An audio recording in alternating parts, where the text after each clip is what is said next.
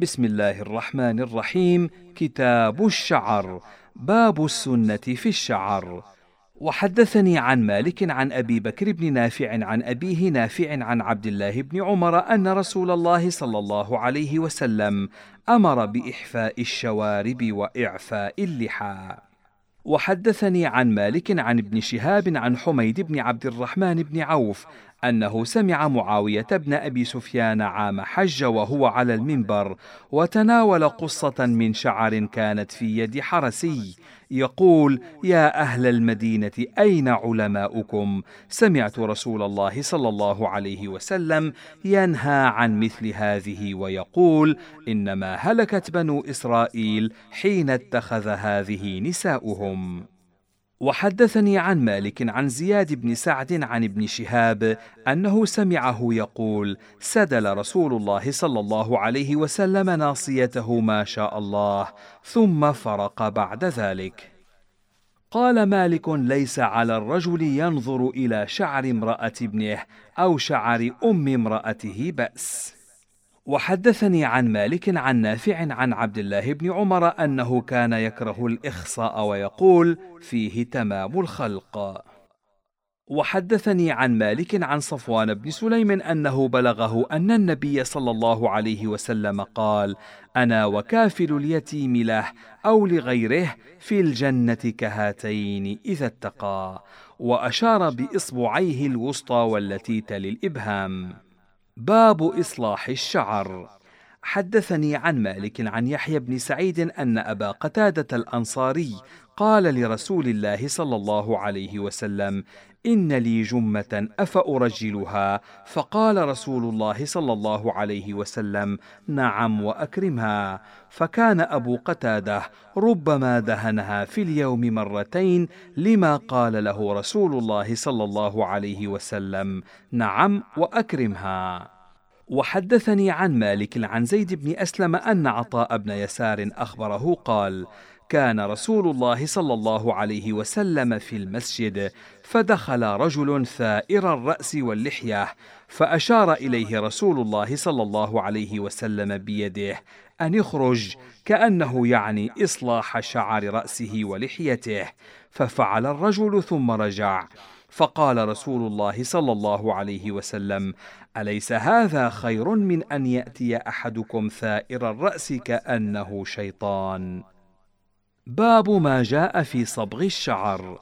حدثني عن مالك عن يحيى بن سعيد قال أخبرني محمد بن إبراهيم التيمي عن أبي سلمة بن عبد الرحمن أن عبد الرحمن بن الأسود بن عبد يغوث قال وكان جليسا لهم وكان أبيض اللحية والرأس. قال فغدا عليهم ذات يوم وقد حمرها.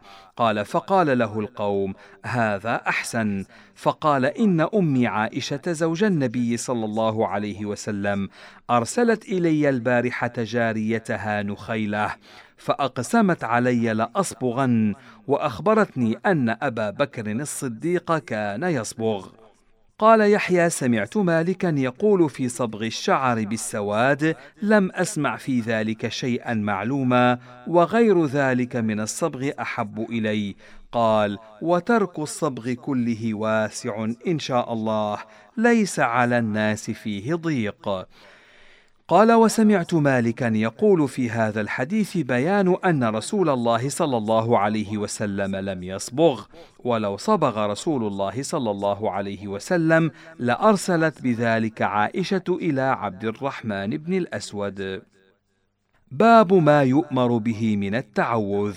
حدثني عن مالك عن يحيى بن سعيد قال بلغني أن خالد بن الوليد قال لرسول الله صلى الله عليه وسلم إني أروع في منامي. فقال له رسول الله صلى الله عليه وسلم قل أعوذ بكلمات الله التامة من غضبه وعقابه وشر عباده ومن همزات الشياطين وأن يحضرون.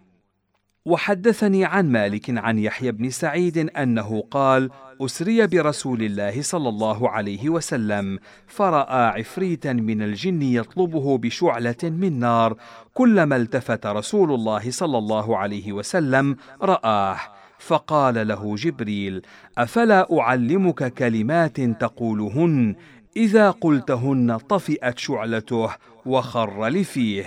فقال رسول الله صلى الله عليه وسلم بلى. فقال جبريل فقل أعوذ بوجه الله الكريم وبكلمات الله التامات اللاتي لا يجاوزهن بر ولا فاجر من شر ما ينزل من السماء وشر ما يعرج فيها وشر ما ذرأ في الأرض وشر ما يخرج منها. ومن فتن الليل والنهار ومن طوارق الليل والنهار إلا طارقا يطرق بخير يا رحمن. وحدثني عن مالك عن سهيل بن أبي صالح عن أبيه عن أبي هريرة أن رجلا من أسلم قال ما نمت هذه الليلة. فقال له رسول الله صلى الله عليه وسلم من أي شيء؟ فقال لدغتني عقرب. فقال رسول الله صلى الله عليه وسلم أما إنك لو قلت حين أمسيت أعوذ بكلمات الله التامات من شر ما خلق لم تضرك. وحدثني عن مالك عن سمي مولى أبي بكر عن القعقاع بن حكيم أن كعب الأحبار قال لولا كلمات أقولهن لجعلتني يهود حمارا. فقيل له وما هن؟ فقال أعوذ بوجه الله العظيم الذي ليس شيء أعظم منه وبكلمات الله التامات التي لا يجاوزهن بر ولا فاجر.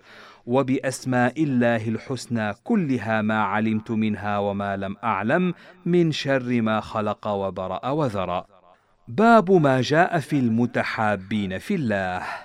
وحدثني عن مالك عن عبد الله بن عبد الرحمن بن معمر عن أبي الحباب سعيد بن يسار عن أبي هريرة أنه قال قال رسول الله صلى الله عليه وسلم إن الله تبارك وتعالى يقول يوم القيامة أين المتحابون لجلالي؟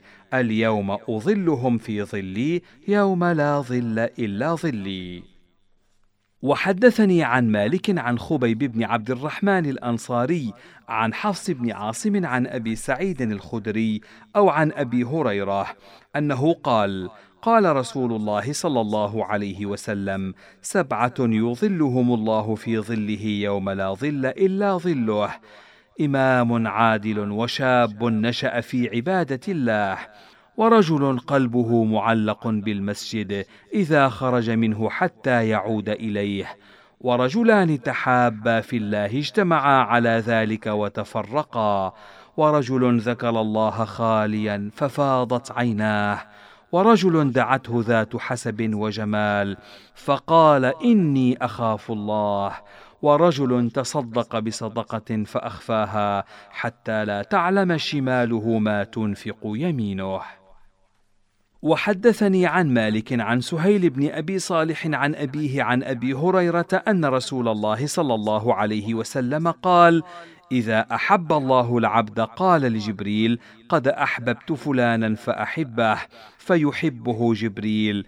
ثم ينادي في أهل السماء إن الله قد أحب فلانا فأحبوه فيحبه أهل السماء. ثم يوضع له القبول في الأرض. وإذا أبغض الله العبد قال مالك لا أحسبه إلا أنه قال في البغض مثل ذلك. وحدثني عن مالك عن أبي حازم بن دينار عن أبي إدريس الخولاني أنه قال دخلت مسجد دمشق فإذا فتى شاب براق الثنايا. وإذا الناس معه إذا اختلفوا في شيء أسندوا إليه وصدروا عن قوله. فسألت عنه فقيل هذا معاذ بن جبل. فلما كان الغد هجرت فوجدته قد سبقني بالتهجير ووجدته يصلي. قال فانتظرته حتى قضى صلاته ثم جئته من قبل وجهه فسلمت عليه ثم قلت والله إني لأحبك لله. فقال آل الله فقلت آل الله فقال آل الله فقلت آل الله فقال آل الله فقلت آل الله قال فأخذ بحبوة ردائي فجبذني إليه وقال أبشر فإني سمعت رسول الله صلى الله عليه وسلم يقول قال الله تبارك وتعالى وجبت محبتي للمتحابين في والمتجالسين في والمتزاورين في والمتباذلين في.